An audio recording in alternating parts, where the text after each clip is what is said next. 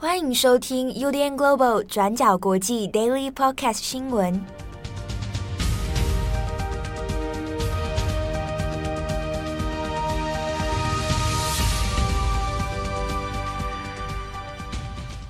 Hello，大家好，欢迎收听 UDN Global 转角国际 Daily Podcast 新闻。我是编辑七号，我是编辑佳琪。今天是二零二一年八月十二日，星期四。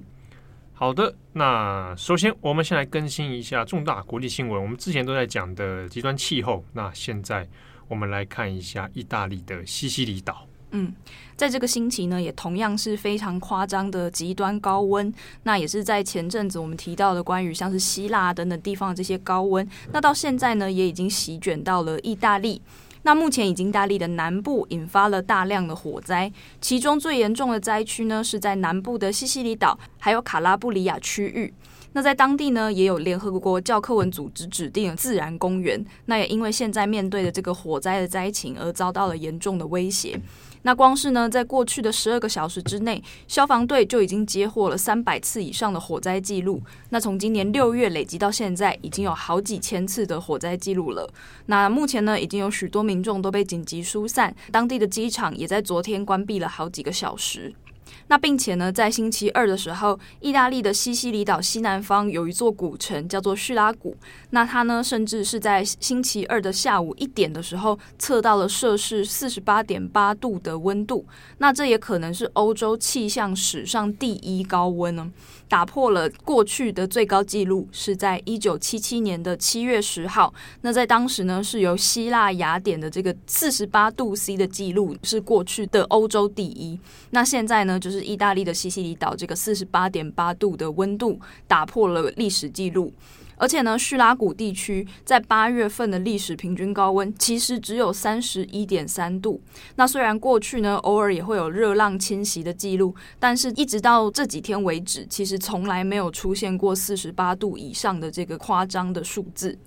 那另外呢，在意大利南部的其他地方也出现了被媒体称为有一个叫做路西法的一个反气旋。那这个反气旋呢，预计也会让当地的气温上升到超过四十度。那影响范围也会抵达罗马等等的几个意大利的大城市。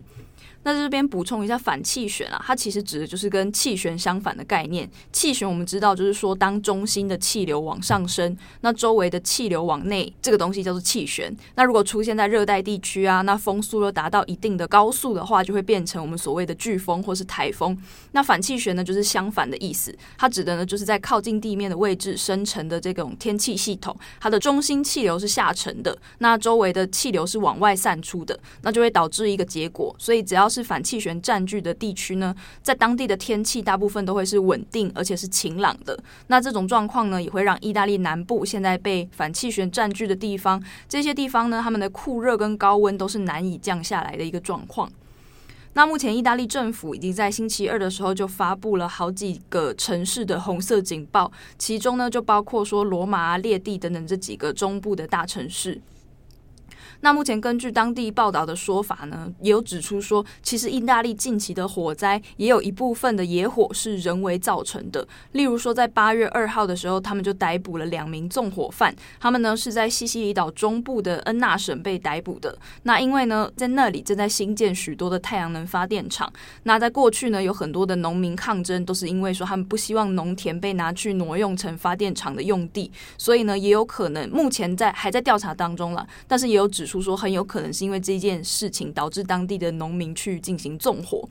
那另外除了人为的行为之外呢，意大利还有一个关于消防安全的问题，就是长年以来呢，当地的消防系统一直因为资金不足啊、人员短缺等等的这些问题，导致呢现在有大量的火灾出现，所以让许多的消防队是没有办法及时扑灭这些大量的火灾的。那再加上呢，今年还碰上了久旱不雨的情况，光是西西里岛的水库水量呢，今年就比去年减少了七千八百万平方米。那这也是十年以来西西里岛水库的最低存量。那目前根据意大利的国家严重中心他们的一份报告，就指出说，其实西西里岛因为近年的这些干旱，那还有气候变迁的这个急速的问题，导致呢有百分之七十的地区也都在面临荒漠化的危险。那以上呢是跟意大利相关的一些这个火灾灾情的状况。那还有其他的消息，我们也会再帮大家做后续的更新。好，那相关的报道呢，今天在转角国际的首页哦，也我们也看得到相关的文字报道。那总而言之呢，现在在各世界各国的地方都有出现各种像这样热浪、干旱，然后以及燃烧的这样的野火问题哦。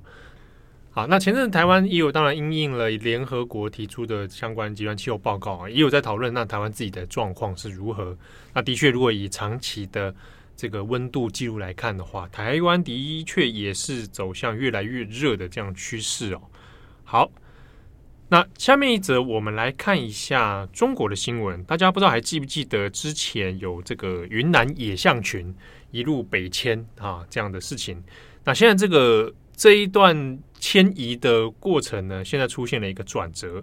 那本来呢，象群们一路往北，那跑到了昆明，云南省的昆明哦。那到了昆明之后，又在西边，昆明的这个云南的西边哦，开始在游荡。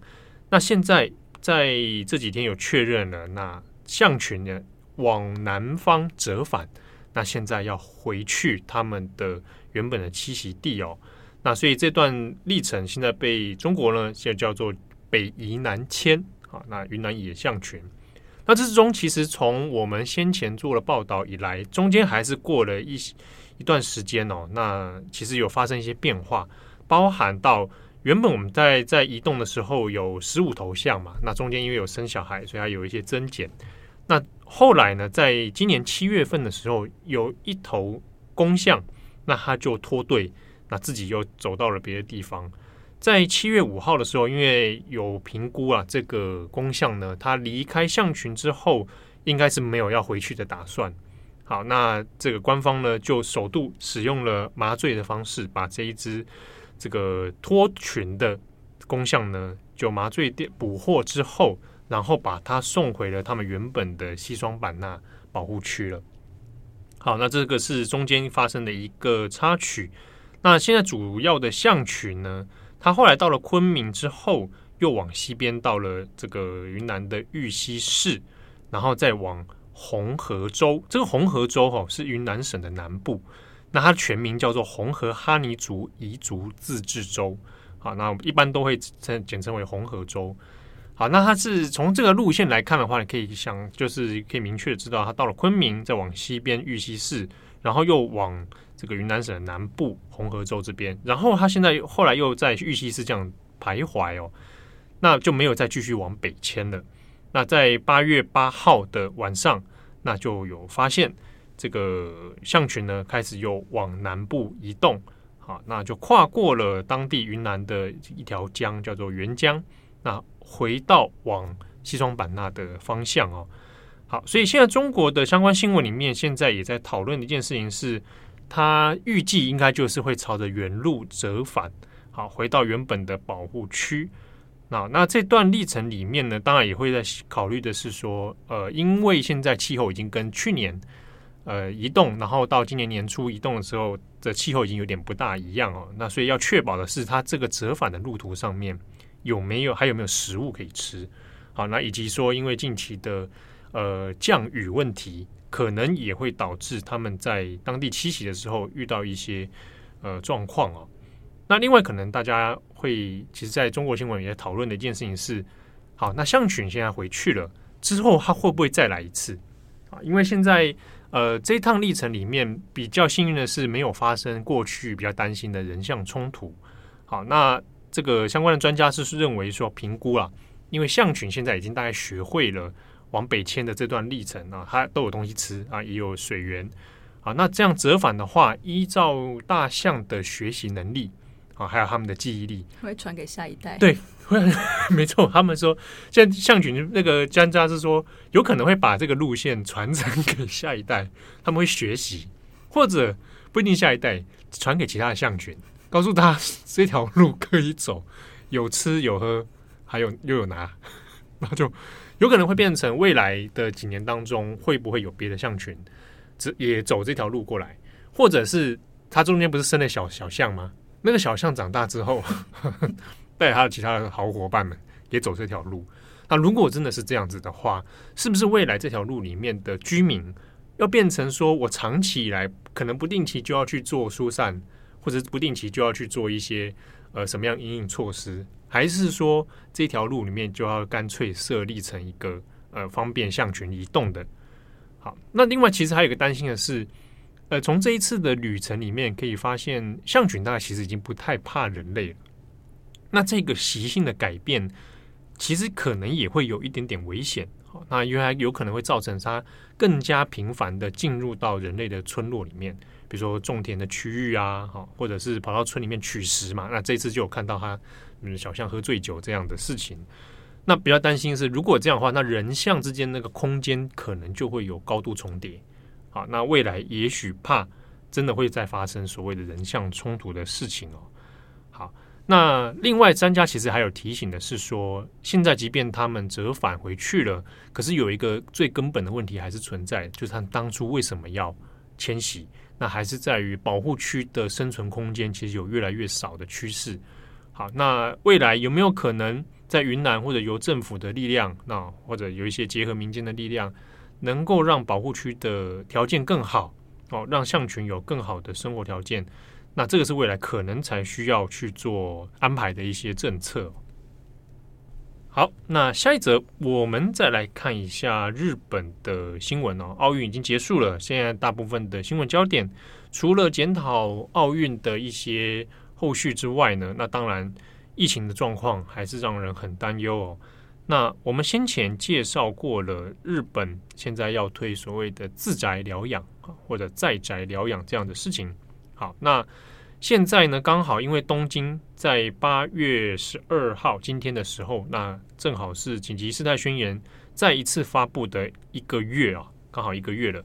那这一个月以来，当然中间有东京奥运，那有关于疫情的部分，根据 NHK 的相关统计，这一个月来其实当然就是越来越恶化的趋势哦。那特别讲的是，目前在东京自宅疗养的人数到底有多少人？好，那根据 NHK 的相关报道呢，现在已经逼近到快要两万人了，一万九千多人。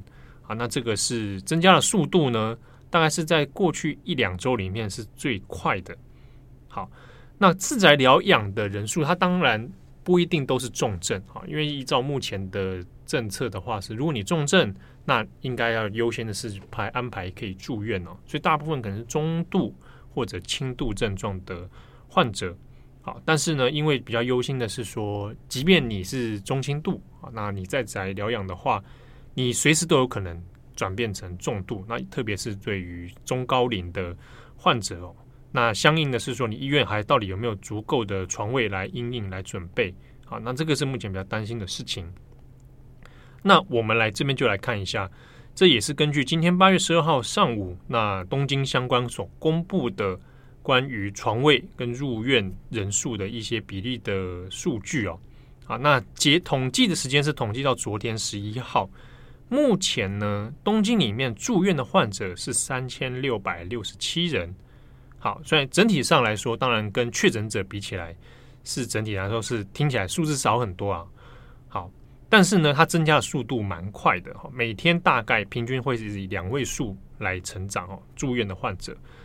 那这里面呢，现在可以安排的床位已经确保的是五千九百六十七床，好，针对这个感染新型冠状病毒的。那目前可能还会再调配，可能增加四百床。那如果要算起来的话，可以来到六千四百床哦。好，六千四百床，然后目前入院的患者是三千六百多人，听起来数字上好像很有余裕。但是因为每天在感染的确诊者实在太多了，哦，那光是在八月十一号，日本东京就四千两百人确诊。那你如果在确诊人数当中，我们如果保守算一下，如果可能中间一千人再变成重症需要住院的话，那你马上床位数就会不够了。